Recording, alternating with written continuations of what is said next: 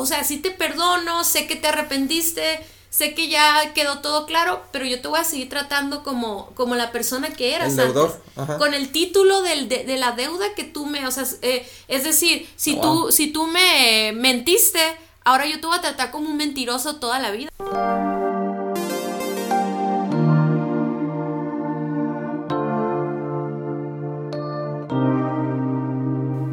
Hola a todos, ¿cómo están? ¿Cómo estás, Dani? Muy bien, Sofía, ¿y tú? Muy bien. Gracias por preguntarme. Claro, mi amor, me preocupa que estés bien. Pero bueno, amigos, qué bueno que están aquí escuchando el podcast de Indivisibles. Nos encanta recibir sus mensajes y testimonios de lo que Dios está haciendo a través de este mensaje a su matrimonio y en lo individual también, ¿no? Esta semana recibimos varios mensajes acerca del perdón y como les decíamos, es que todavía no termina, todavía sigue la información, sigue... esto no es extenso, es tan grande lo que tenemos que hablar que pues no en un episodio no se puede cubrir todo, ¿no, Dani? No, de hecho pues probablemente nos tome en un total como de unos 6 episodios tratar este tema y a final de cuentas yo creo que la palabra clave para esta temporada es la restauración, ¿no? Uh-huh. O sea, cómo regresar a la unidad es cómo restaurar, uh-huh. Cómo restaurar nuestra unidad, cómo restaurar nuestra relación y... La relación puede ser quebrada por muchas cosas, por muchas causas, ¿no? Y obviamente la primera que se nos viene a la mente a todo el mundo es el adulterio, ¿no? Uh-huh. Pero la verdad es que hay muchas cosas que pueden romper o crear una separación entre el hombre y la mujer. Y lo que hemos visto, ¿no? En Indivisibles y es como la postura del libro es que no son tanto los eventos que quiebran un matrimonio, sino la acumulación de las pequeñas cosas, ¿no? Sí, por eso, si esta es la primera vez que escuchas este podcast, te invitamos a que vayas y escuches todos los demás 50 y tantos episodios. ¿Cuántos son? Este es el 57, creo. Ajá, vayas y escuches esos episodios donde hablamos de los elementos que dividen un matrimonio y cómo podemos estar alertas a ellos, pero también nos sirve para identificarlos y quitarlos. Y bueno... gracias por compartir este podcast, amigos. Cada que ustedes califican el podcast, comparten el podcast, siguen el podcast, hacen que más matrimonios puedan escuchar este mensaje y sus matrimonios no sean los mismos. Así que nosotros nos encanta grabar este contenido, lo hacemos con muchísimo amor. Pero de nada serviría sin el apoyo de todos ustedes. Somos una comunidad de matrimonios que creemos en la unidad, creemos en la indivisibilidad del matrimonio. Y qué padre que cada semana se vayan sumando más y más matrimonios y creyendo en todas estas verdades y que haya restauración en la imagen del matrimonio. Fíjate, cuando tú haces algo por tu matrimonio, Dani, no solamente afecta en tu estabilidad matrimonial, sino que inspiras a las siguientes generaciones a creer en el matrimonio y a creer en que se puede tener un matrimonio en paz, unido, ¿verdad? Sin tanto rollo y tanto problema, al menos no los problemas que nosotros provocamos, ¿no? Pero bueno, entonces continuamos con este segundo tema de esta temporada que estamos hablando de regresando a la unidad. Y la semana pasada estábamos hablando acerca del perdón. Sí, vimos algunas estrategias de Dios, no, más bien la forma como Dios nos enseña a perdonar y cómo lo hace Él, ¿no? O sea, nosotros podemos, la verdad es que los hombres no sabemos, los seres humanos no sabemos perdonar. Somos muy rencorosos, nuestro perdón es muy condicional, está todo mal nuestra forma de perdonar, pero Dios...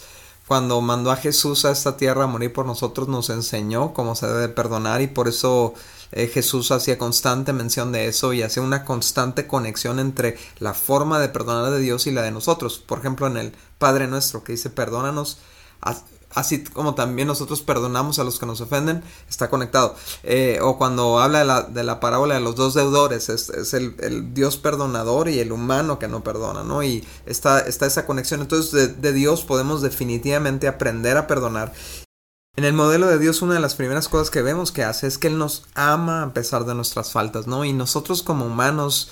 Cuando nuestra esposa o nuestro esposo nos falta, nos lastima, nos hiere, nos hace algo que en nuestra contra, lo primero que sucede es que el amor se suspende, ¿no? Y entonces hay un maltrato, hay un distanciamiento, hay un rompimiento, y lo vemos con coraje. Dejamos de ver a nuestra pareja con amor y ahora la vemos con coraje. Pero Dios no es así, Dios nos sigue amando a pesar de nuestras faltas. Número 2, vimos que Dios se sacrificó para volver a estar en comunión con nosotros.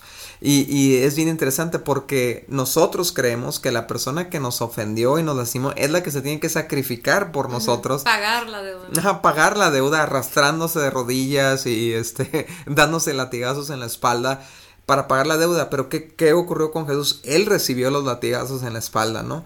Y él fue crucificado para perdonarnos a nosotros. Es una locura. Y sin embargo vemos cómo Dios nos está enseñando, ¿sabes qué? Vas a tener que morir para perdonar. Uh-huh. Y morimos a nuestro orgullo, morimos al derecho de cobrar esa deuda. Nos da mucho poder que nuestra pareja uh-huh. nos deba algo, porque le podemos manipular, le podemos controlar, le podemos reclamar eternamente. Pero morimos a eso cuando decidimos perdonar, ¿no? Qué intenso está eso, Dani, porque me quedé pensando ahorita que somos rateros cuando no perdonamos, porque en realidad el precio de la deuda de nuestra pareja, Jesús ya la pagó, y nosotros la queremos seguir cobrando, ¿no? Entonces, wow. Digo, somos rateros porque estamos cobrando algo que ya se pagó.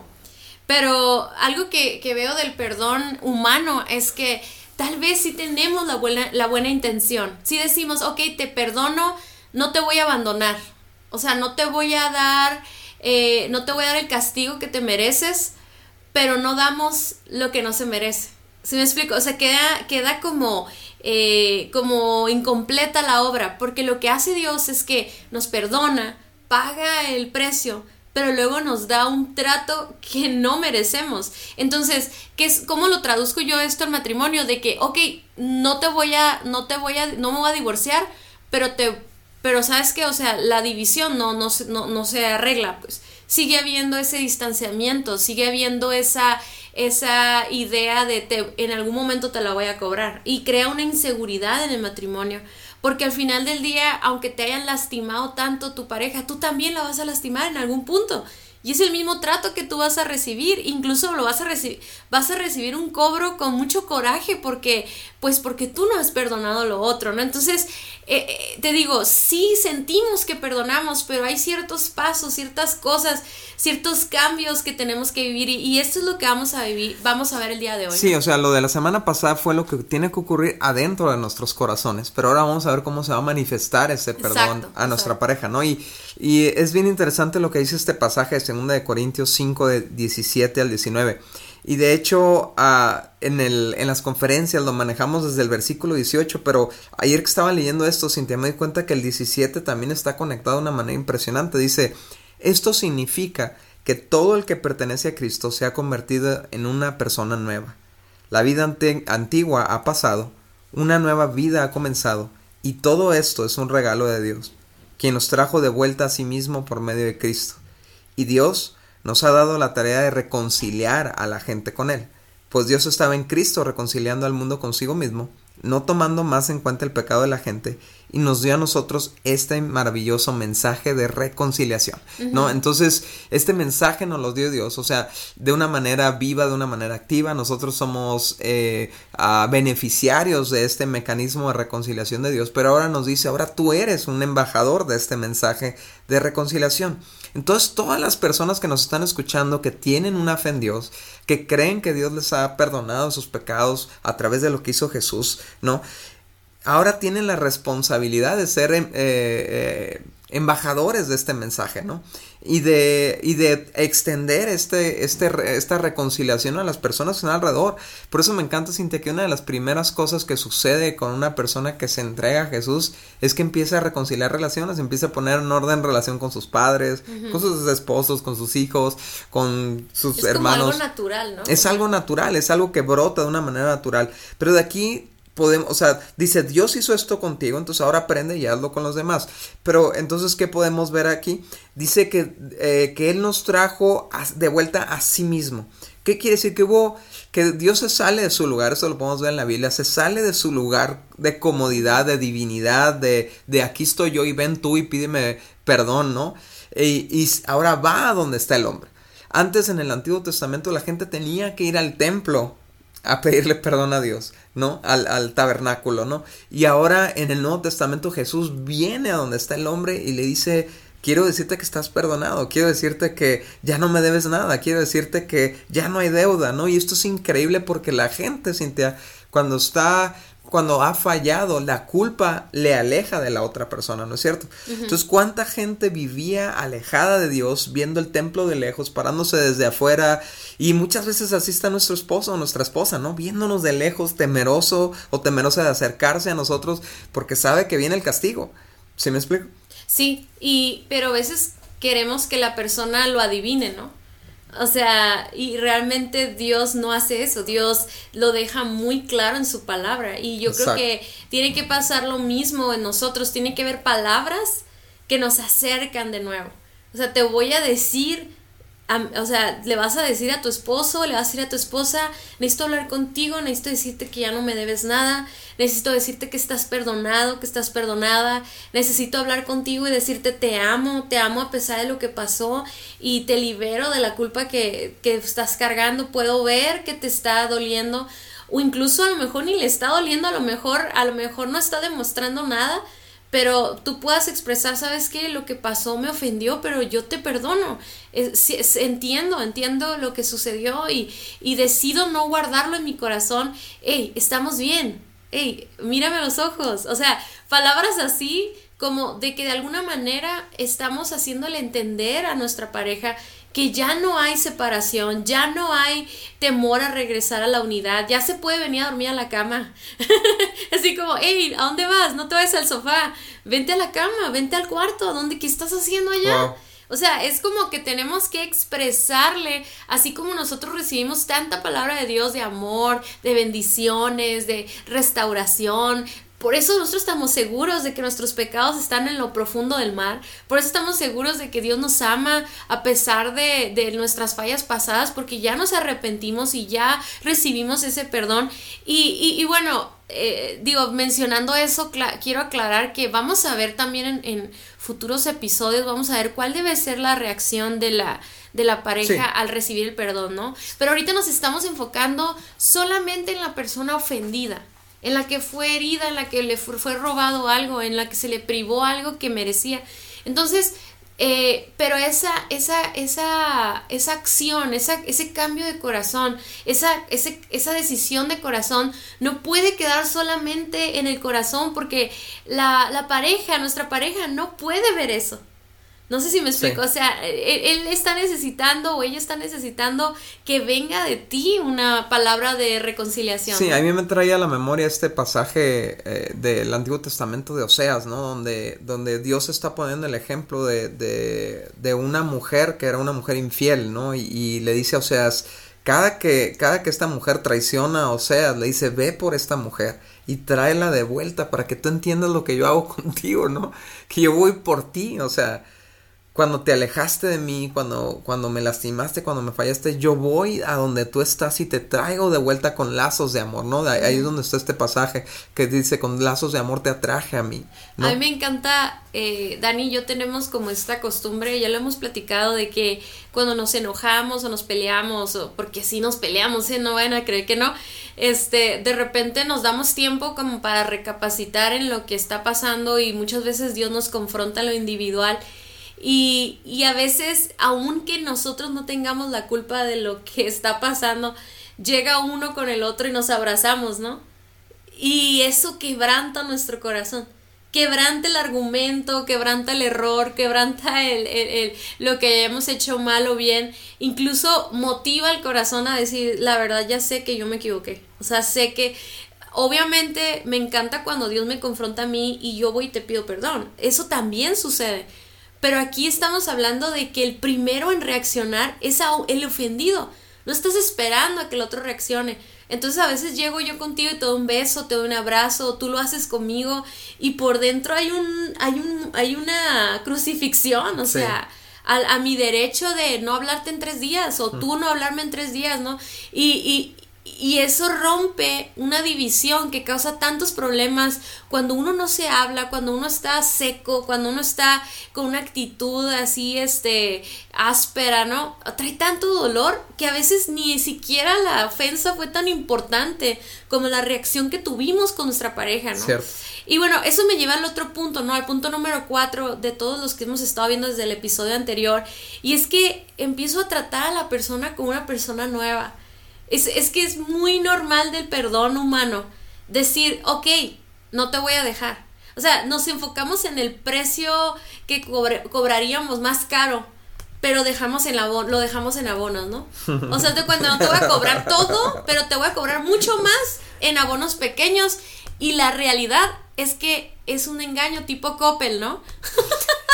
O sea, Coppel es una tienda de productos de la casa y de ropa y todo, que te venden algo que te costaría muy caro, por ejemplo, algo que te costaría $100, pero te lo venden en abonos de $20 a la semana, pero dura 20 años.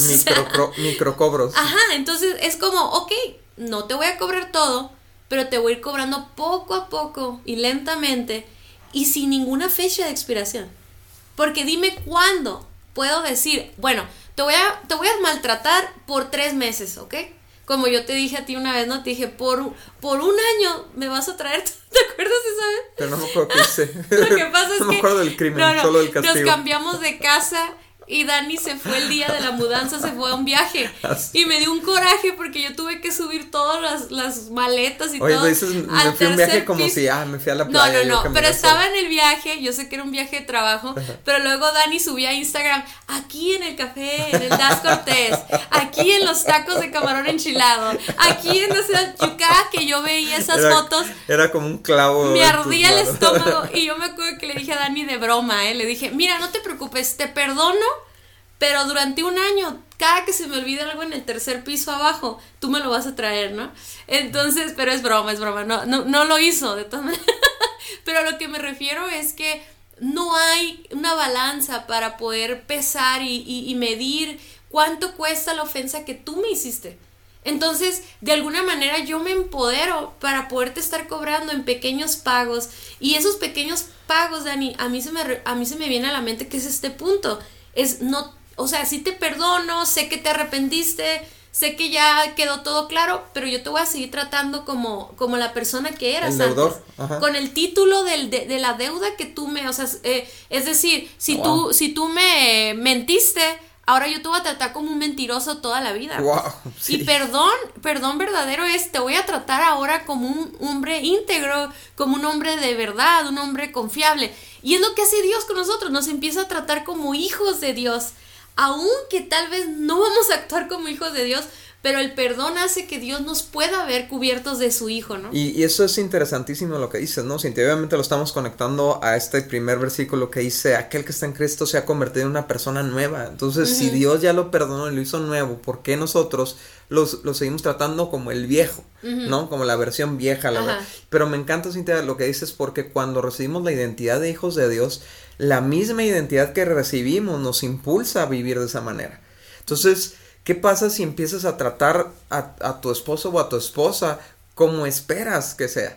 ¿Sí me explico? O sea, si tú crees en él, crees de nuevo en ella, no en el sentido de poner tu confianza plena en que ya no te va a fallar, pero sino que seas el primero en decir, sabes que yo creo que tú puedes ser una persona honesta, o yo creo que tú puedes ser una persona romántica, o yo creo que tú puedes ser una persona X, ¿no? Lo que haya hecho mal, lo positivo, decir, yo creo que tú lo puedes ser y te voy a tratar como si lo fueras. ¿Sí me explico? ¿Y qué queda eso? Bueno, un impulso de cambio, ¿no? Sí, y la Biblia es muy clara en eso, ¿sabes? Que yo nunca había puesto atención a este versículo hasta hace unos años cuando escribimos el libro de Indivisibles, que habla de cómo es la misericordia de Dios, la gracia de Dios, la oportunidad de Dios, la que nos motiva a cambiar verdaderamente, ¿no? Y eso es lo que trae un impulso, como tú lo dices, la queja, la desconfianza, el maltrato, solo el castigo. Desmotivación. Lo único que hace es, ¿piensas que te voy a ser infiel? Pues te voy a ser infiel, ¿no? Sí, o sea, casi es como si de todas maneras me tratas como eso, pues ¿para qué quiero cambiar? ¿No? Wow, sí. Entonces, es algo que verdaderamente trae sanidad, porque es algo que puedes aplicar en tu vida, o sea, tú puedes aplicarlo en la vida de tu esposo, pero luego lo vas a recibir de él. Y si alguien esperas, Dani, que confíe en ti y que crea lo mejor de ti, es de tu esposo o de tu esposa. Así es. O sea, si de alguien te duele, claro, que crea lo peor de ti o que esté esperando lo peor de ti, es de tu esposo o de tu esposa, porque es la persona que técnicamente es la que más te ama en este mundo. O sea, yo creo que no hay nadie en este mundo que me ame tanto como tú. Entonces, si esa persona a la que yo amo y me ama, la defraudas, pues, ajá, ¿no? La defraudo y me sigue tratando por lo que hice, o sea, por lo que hice en el pasado. O sea, es un dolor constante y es una herida que tal vez uno como ofensor aceptas, ¿no? O sea, no te deja cambiar y luego dices, bueno, pues es que me lo merezco, me merezco eso, pues yo tengo la culpa. Solo vives en culpa. Y entonces no vivimos en un espacio de gracia y de misericordia como lo es el propósito del matrimonio, un lugar donde se manifiesta la presencia de Dios en nuestras vidas y caemos en este gran error donde vamos con Dios, le pedimos que nos perdone, que nos cambie, que nos vea como sus hijos, pero luego salimos llenos de ese lugar, llenos de felicidad, pero luego llegamos con nuestro esposo y lo tratamos como al deudor menor, ¿no? Que en esta historia de la Biblia encontramos como el hombre que había sido perdonado va y maltrata al que le debe bien poquito, pues, ¿no? Comparado con lo que se le debe a Dios, ¿no? El punto número 5 es: renuncio a volver a cobrarle la falta en el futuro, ¿no? Y esto es algo que Dios hace, dice la Biblia, ya lo mencionaste hace rato, pero que Él toma nuestros pecados y Él los arroja al fondo al fondo del mar, perdón, y jamás se vuelve a acordar de ellos, ¿no? Entonces, renunciar a cobrarle la falta en el futuro significa renunciar a mi derecho de cobrarle ni con actitudes, ni con palabras, ni con acciones, ¿no? Que es un acto de venganza, por así decirlo, ¿no? O sea, muchas veces no se lo recordamos con palabras, pero nuestras actitudes le están diciendo, me fallaste. ¿Sí me explico? O muchas veces no son actitudes, pero son palabras con las que estamos golpeando latigazos a nuestra pareja, ¿no? Voz, ¿no? El tono de voz, etcétera, o el trato, ¿no? El maltratamos a nuestra pareja. Otra cosa que hacemos es que prometemos. O sea, perdonar significa prometer no darle cabida a la ofensa en mis pensamientos. O sea, no darle espacio de tiempo de procesamiento en mi cerebro, claro, a estar machacando la herida, ¿no? De mi corazón y decir, es que cómo pudo hacerme eso. ¿Cómo? ¿Sabes cuántas personas, Dani, he escuchado que me dicen, es que yo creo que no lo he perdonado porque no lo he olvidado? Es que nadie dijo que el perdón es olvidar. ¿Sabes que cuando tú tienes una ofensa y estás pensando en ella constantemente, está bien marcada en tu cerebro, en tus neuronas, ¿no? O sea, y cuando tú empiezas a decidir no pensar en ella, va perdiendo conexión y poco a poco se te va a olvidar. O sea, sí llegas a olvidarlo, pero es un proceso físico, ¿sí me explico?, de tus pensamientos.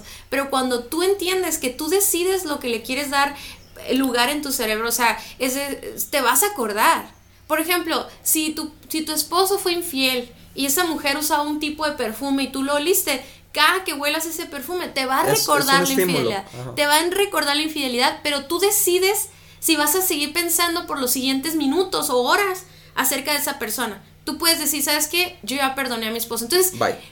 Eso significa, el perdón, fíjate, Dani, siento que tiene un efecto instantáneo, pero también conlleva una decisión constante. Sí, claro. ¿Por qué? Porque no es que en este momento te voy a volver a perdonar, es que recuerdo mi compromiso que yo dije, renuncio a mi derecho de venganza. O sea, es lo mismo sucedería si yo tengo un contrato con alguien y firmé ese contrato un día, pero un día yo dije, ¿sabes qué? Hoy mismo rompo ese contrato, te perdono la deuda, sigue adelante. Y entonces cuando yo recuerdo ese contrato, quiero ir a tomarlo, pero resulta que ya está. Sí, o sea, al rato tienes una necesidad económica y dices, ay, le voy a cobrar. No, pero ya lo perdoné. No significa que en este momento renunciaste al contrato. Renunciaste al contrato hace 5 años. Sí, y fíjate, Cintia, hay un estudio bien interesante que dice que lo que nosotros recordamos no es en sí el evento, sino recordamos los recuerdos. Ah, sí, sí, sí. Sí, sí los escuchas. Sí, creo que tú me lo platicaste, ¿no? Ajá. Que, o sea, cada que recordamos, eso se queda como el recuerdo. Uh-huh.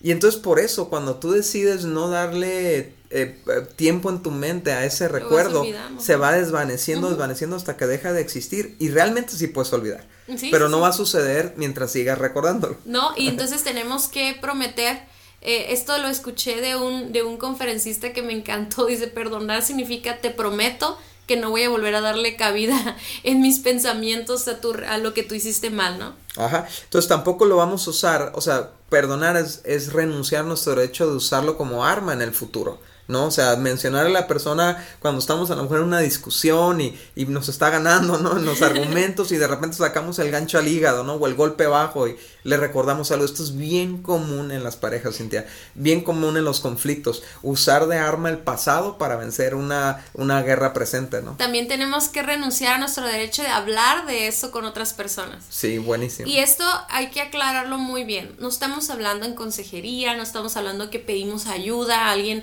experto. Estamos hablando de nuestras amigas, nuestros amigos, la mamá, tu hermana, la cuñada. Andar hablando y diciendo, ay, no quiero quemar a nadie, pero aventamos toda la ofensa.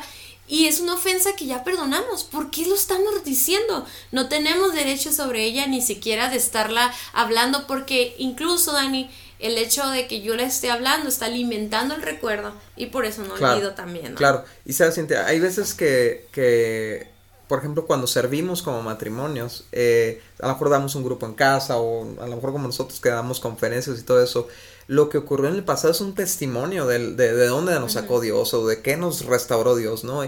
Pero aún en esos casos, antes de mencionarlo, necesitamos como platicarlo, ¿no? Y decir, ¿sabes qué? Me gustaría platicar a la gente de esto que vivimos para que vean el poder de Dios transformador en nuestras vidas, pero tiene que ser algo en lo que ambos estemos de acuerdo, porque sí, muchas veces... algo que ya está sano también, ¿no? Ajá, exacto, algo que ya está sano, ¿no? Porque muchas veces nos volvemos a lastimar recordándonos el pasado, ¿no? También significa que prometo que no voy a dejar que esto se interponga entre nosotros o destruya nuestra relación.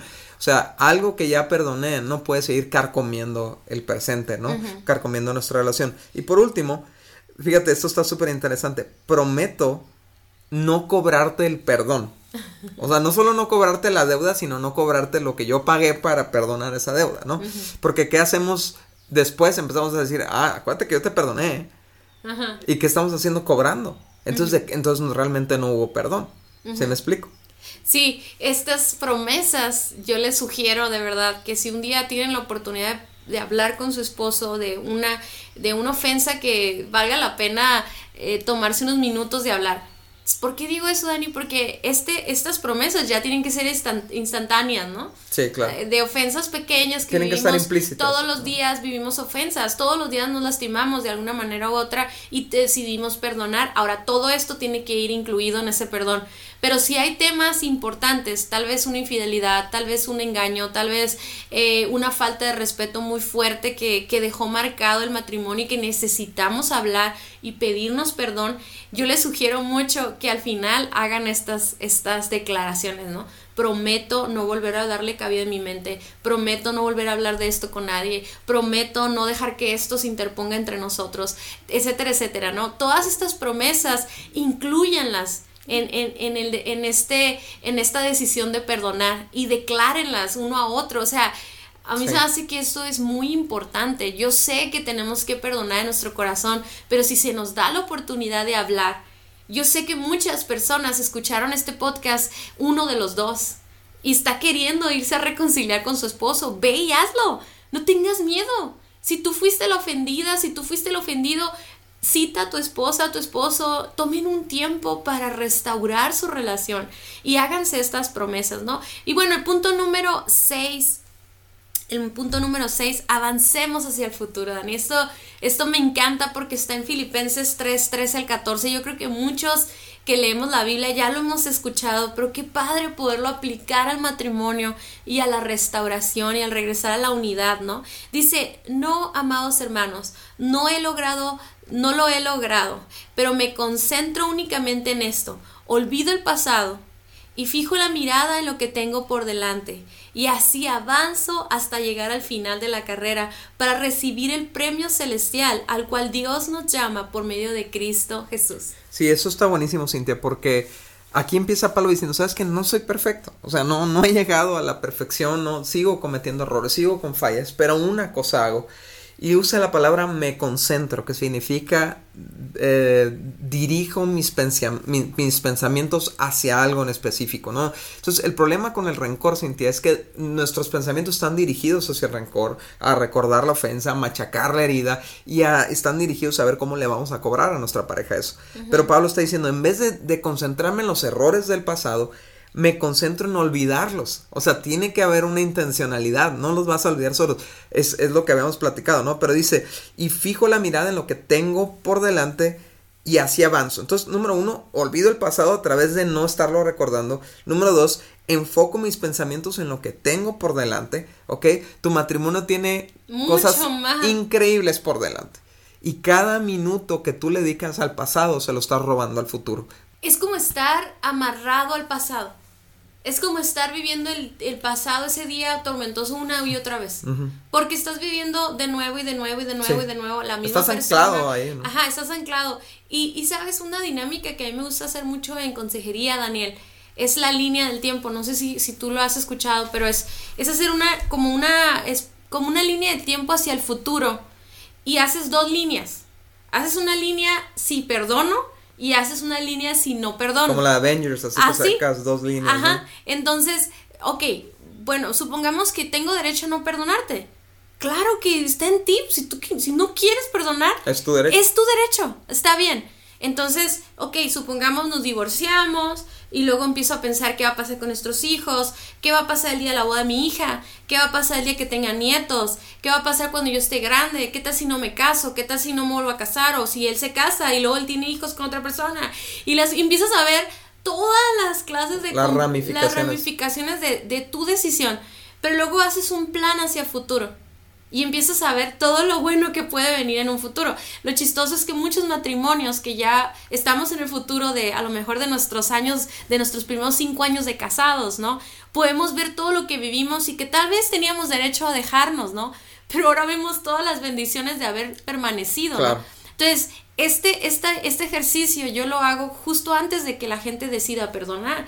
Pero una vez que perdonamos, tenemos que perdonar de verdad para poder hacer una línea del tiempo y ver hacia el futuro, ver las expectativas, que nuestra vista no esté contaminada con el pasado, con los errores, sino que podamos ver el mayor potencial de nuestro matrimonio, con lo que Dios quiere hacer con él, por lo que dice en su palabra, exacto, sus planes que tiene para nosotros y para nuestra familia, y en vez de estar atorados en nuestro pasado, poder vivir ese futuro maravilloso. Dice la Biblia que Él tiene cosas aún mejores de las que nosotros podamos creer o imaginar.